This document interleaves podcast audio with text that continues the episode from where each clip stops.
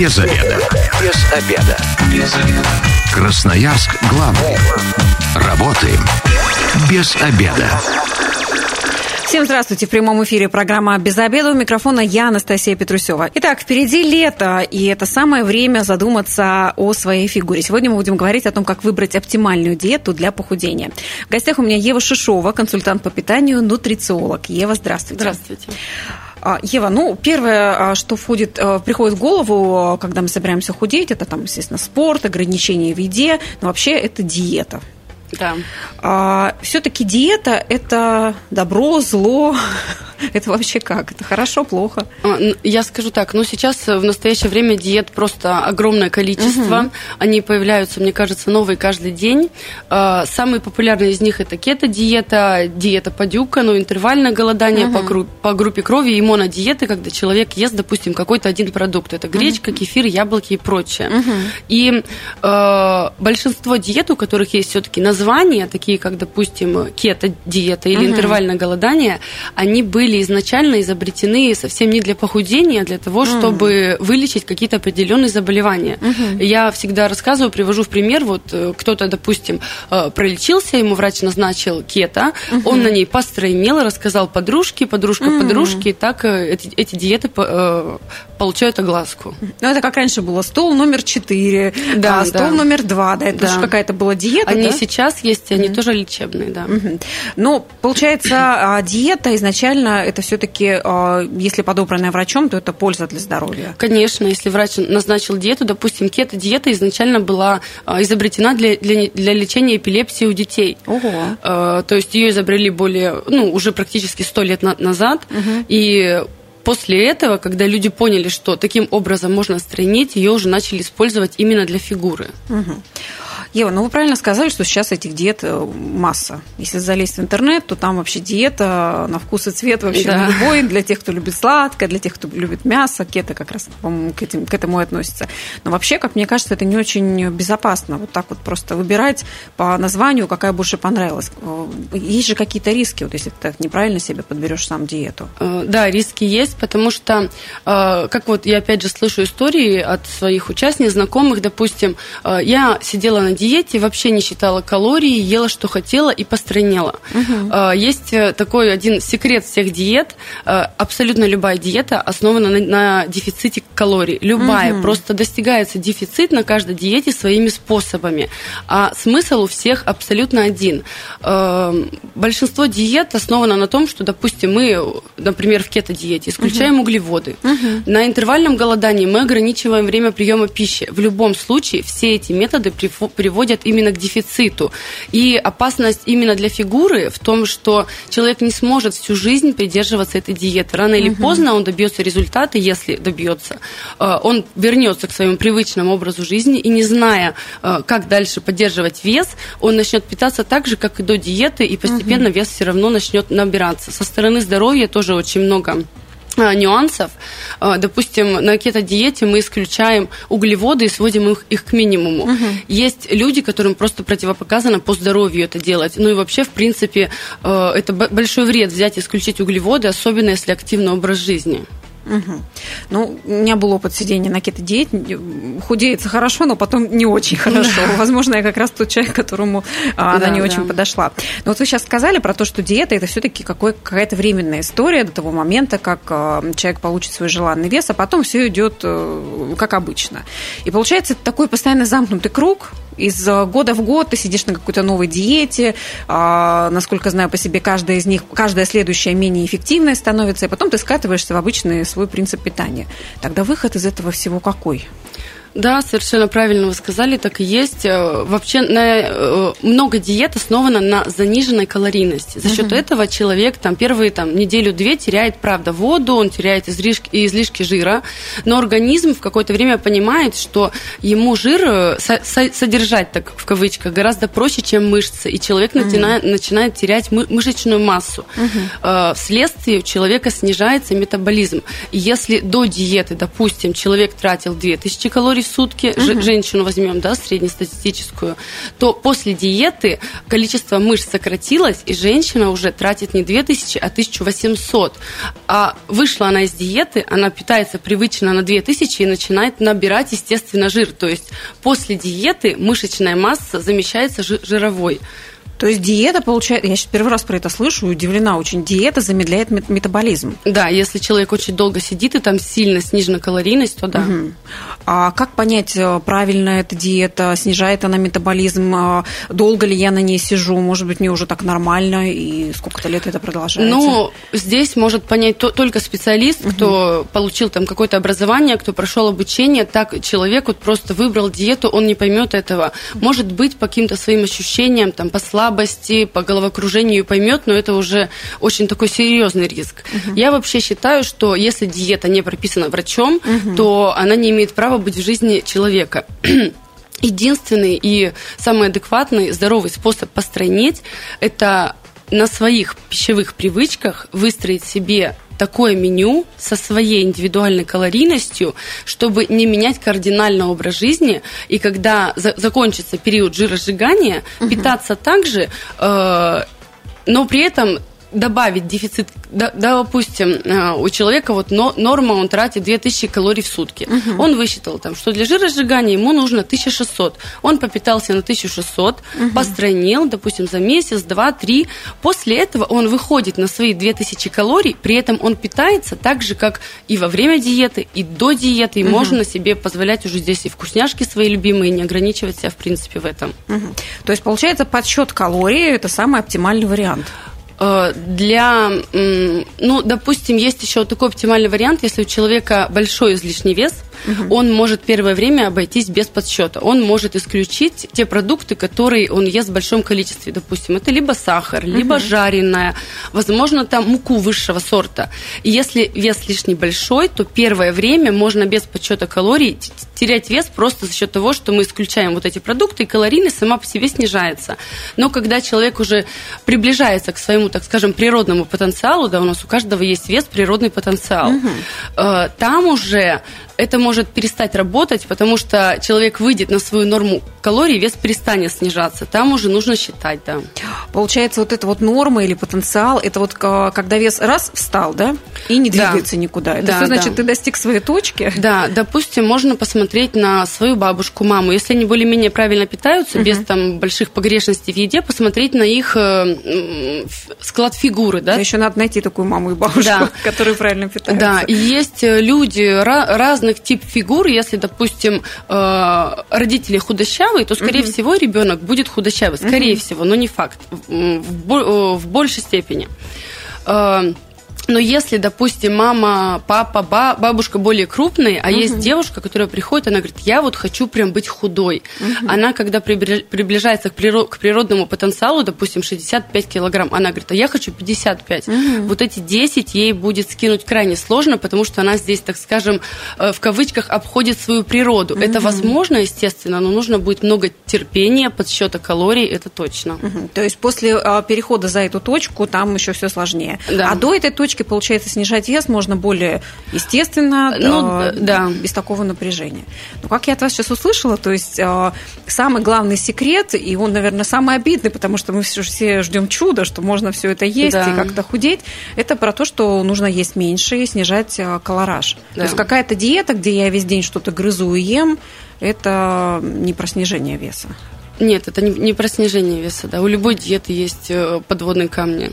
То есть, например, если там целыми днями есть большие миски салата, ну, в котором очень мало калорий, а, это поможет сбросить вес? Или это эм, будет так только? Вот ну, это поможет э, первые, допустим, 2-3 дня. Я mm-hmm. просто не знаю человека, кто бы мог есть одни овощи, допустим, месяц. Но mm-hmm. это, естественно, вред здоровью, потому что мы недополучаем полезные микроэлементы, белки, углеводы сложные и так далее.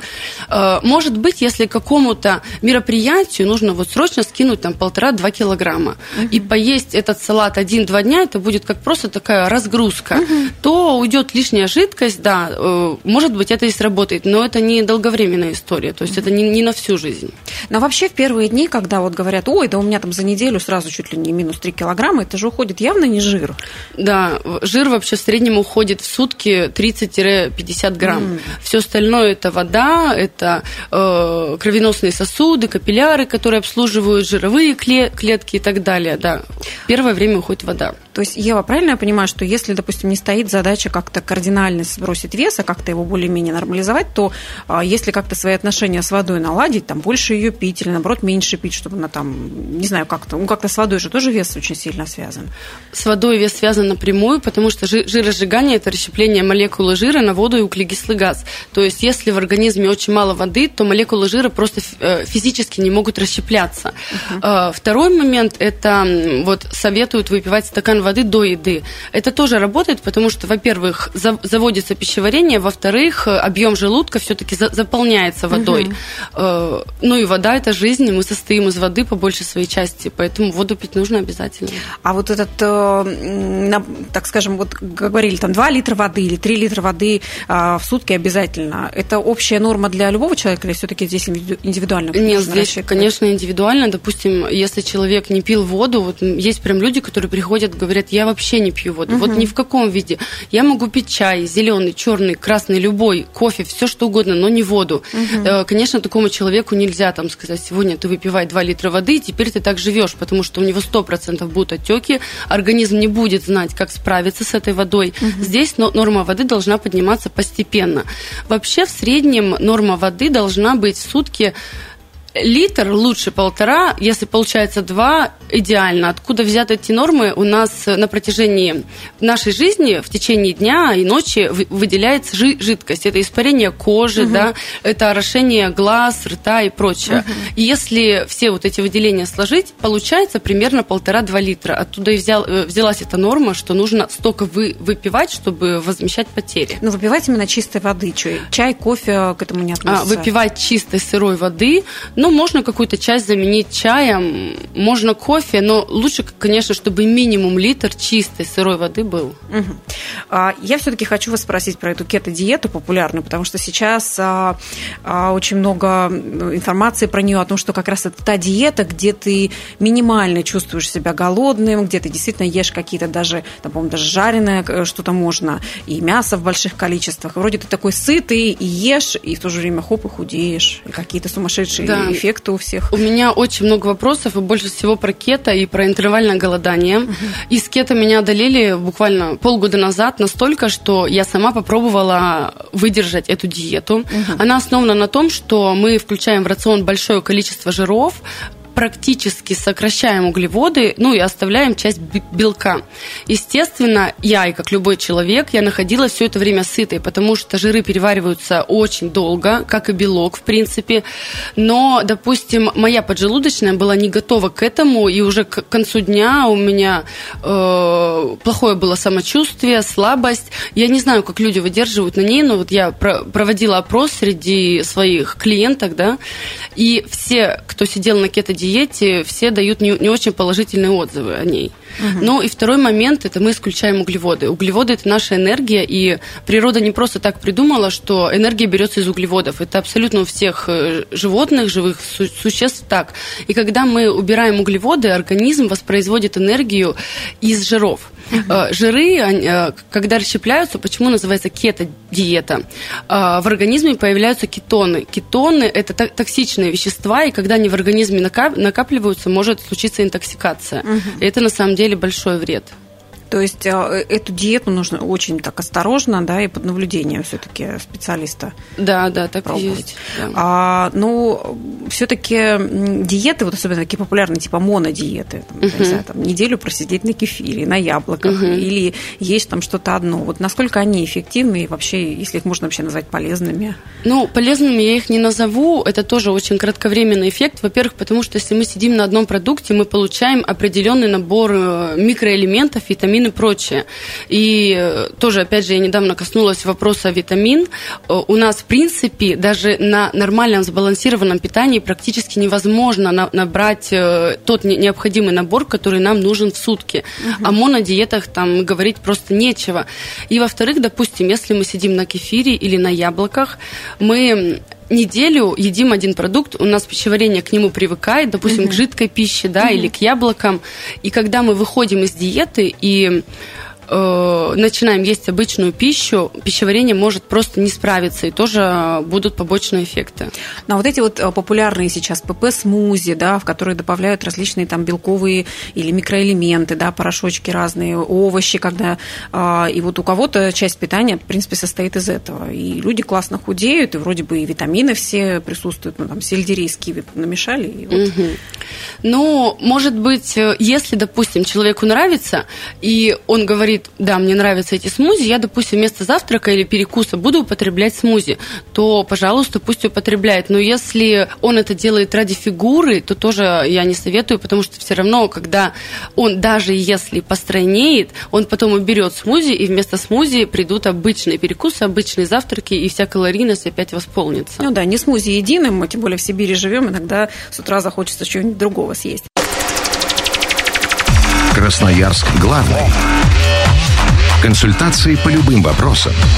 Бесплатно. Без заведа. Итак, возвращаемся в эфир. У микрофона я, Анастасия Петрусева. И сегодня мы говорим о том, как выбрать оптимальную диету для похудения. У меня в гостях Ева Шишова, консультант по питанию и нутрициолог. Вот с Евой до ухода до рекламы, на рекламу мы говорили о кето-диете, о монодиете. И вот еще один момент важный я от вас услышала, что без углеводов оказывается вообще никак. Но да. углеводы – это же не только печенье, шоколадки, мороженое и вообще всякие сладости но Конечно. от которых, естественно, хочется в первую очередь отказаться, если сбрасываешь вес. Да, э, вообще углеводы, самый основной источник, это, естественно, э, крупы, злаки, фрукты в том числе. То есть, когда я говорю углеводы, я в меньшей степени имею в виду сладости, и в угу. большей степени все-таки полезные, сложные углеводы, как их сейчас называют. Угу.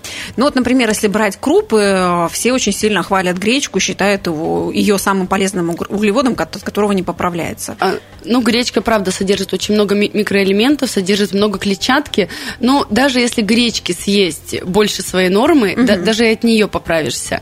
Но, как правило, столько гречки не съешь, и она очень надолго насыщает насыщает. Но сейчас очень много э, в, э, в популярности других круп, и булгуры, и кино, и сейчас они есть на прилавках, их тоже очень сильно любят. А что насчет риса?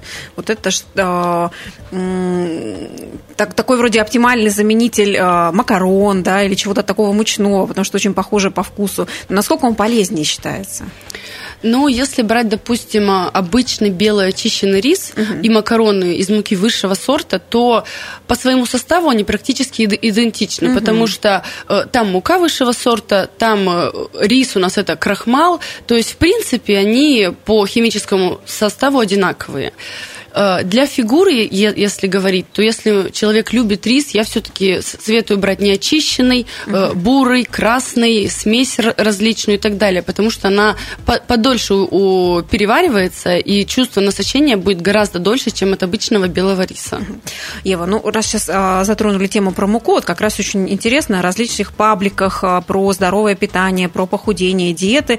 Часто мука заменяется а, по-моему, псилум даже есть что-то такое, а потом рисовой мукой, а, там, не знаю, гречневой или еще какой-то мукой. Вот такие замены а, муки и из них выпечка, она становится более полезнее, менее калорийной. Вот как к этому относиться? Э, да, вот, вот смотрите, у нас есть мука высшего и первого сорта. В чем ее особенность? Потому что она... Белая. Да, да, угу. которая самая белая, кристальная. Э, ее особенность в том, что она полностью очищена от клетчатки. Угу. Соответственно, в клетчатке у нас все полезные свойства, клетчатка – это э, пищеварение, это на, насыщение. То есть белая мука по своей сути, она идентична сахару.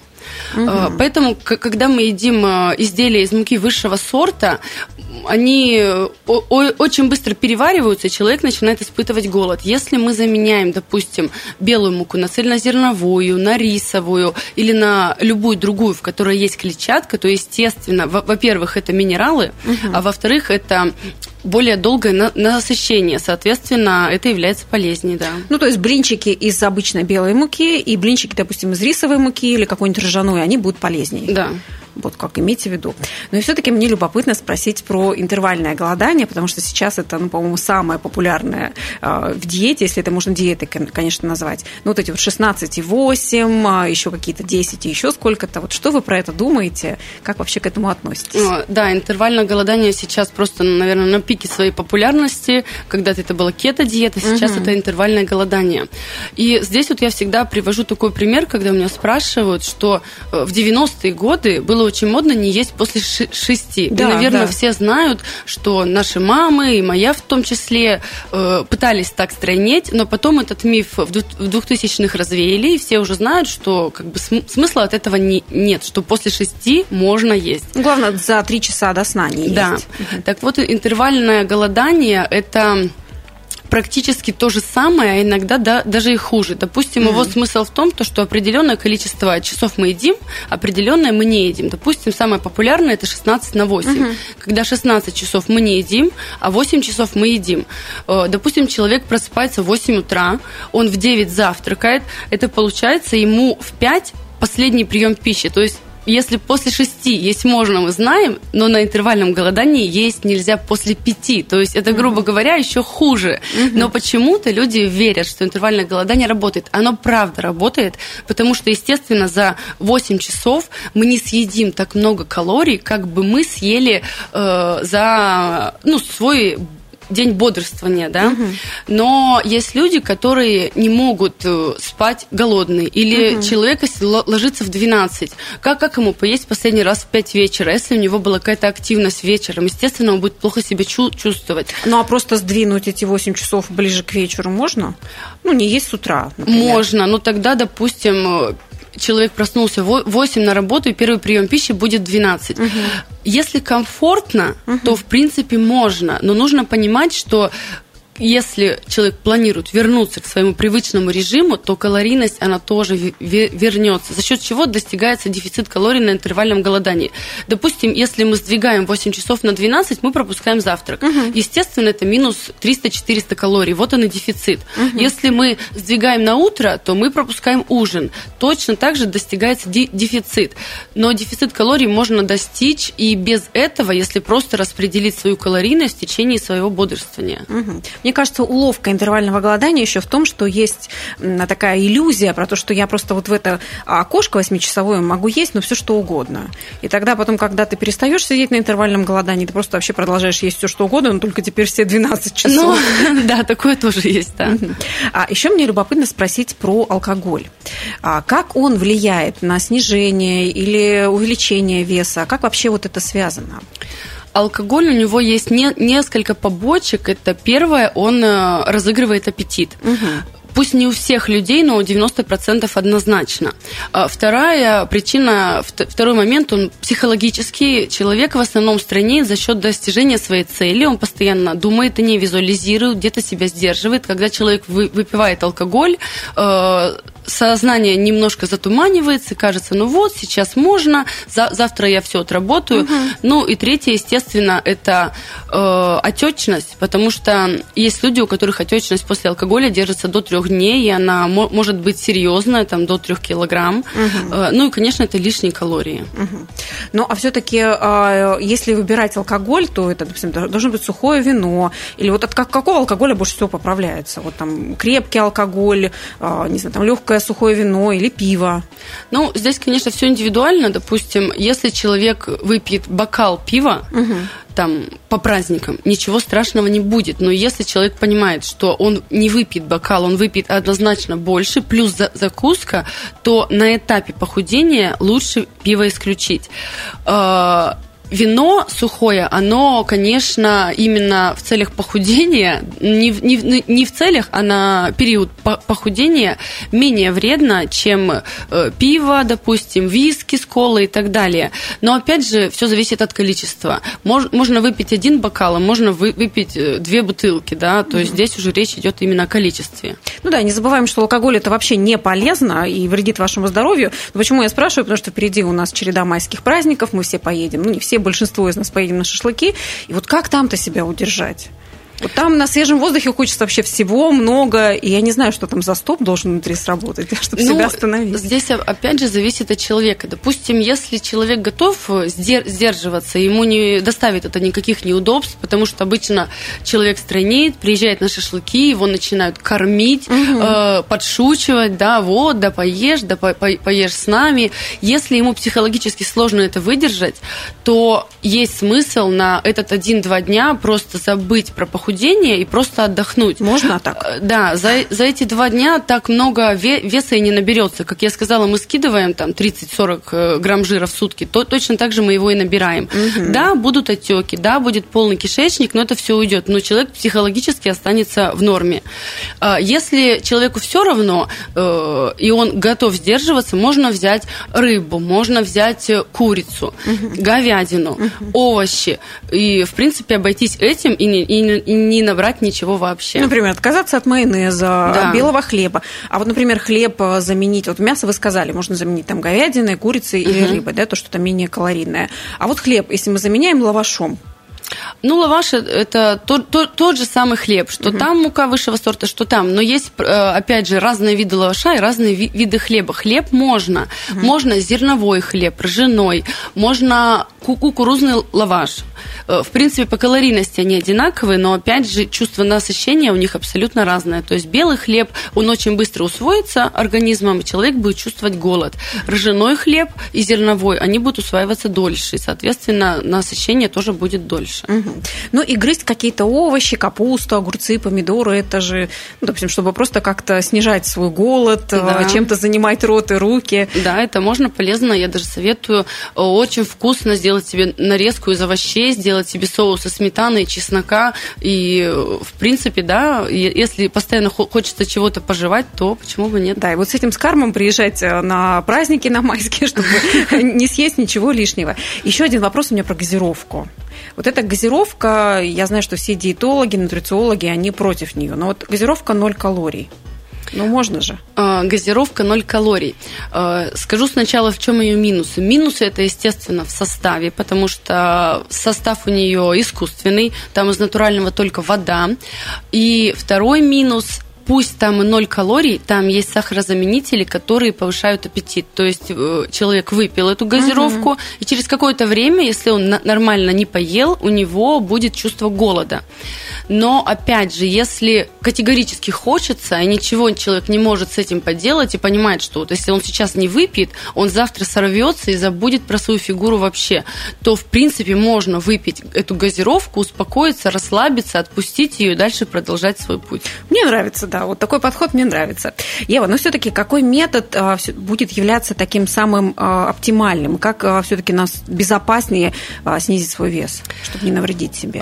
Самый оптимальный метод – это подсчет калорий. Но их нужно считать и уметь правильно это делать, потому что очень часто люди начинают считать утром, к вечеру заканчивают, потом уже все это на, на глаз. Это самый эффективный, э, долгосрочный метод э, с перестройкой своих именно вкусовых привычек. Если человеку не хочется считать, то есть готовые программы питания, меню, который может приобрести и просто уже по ним по готовым питаться. Угу.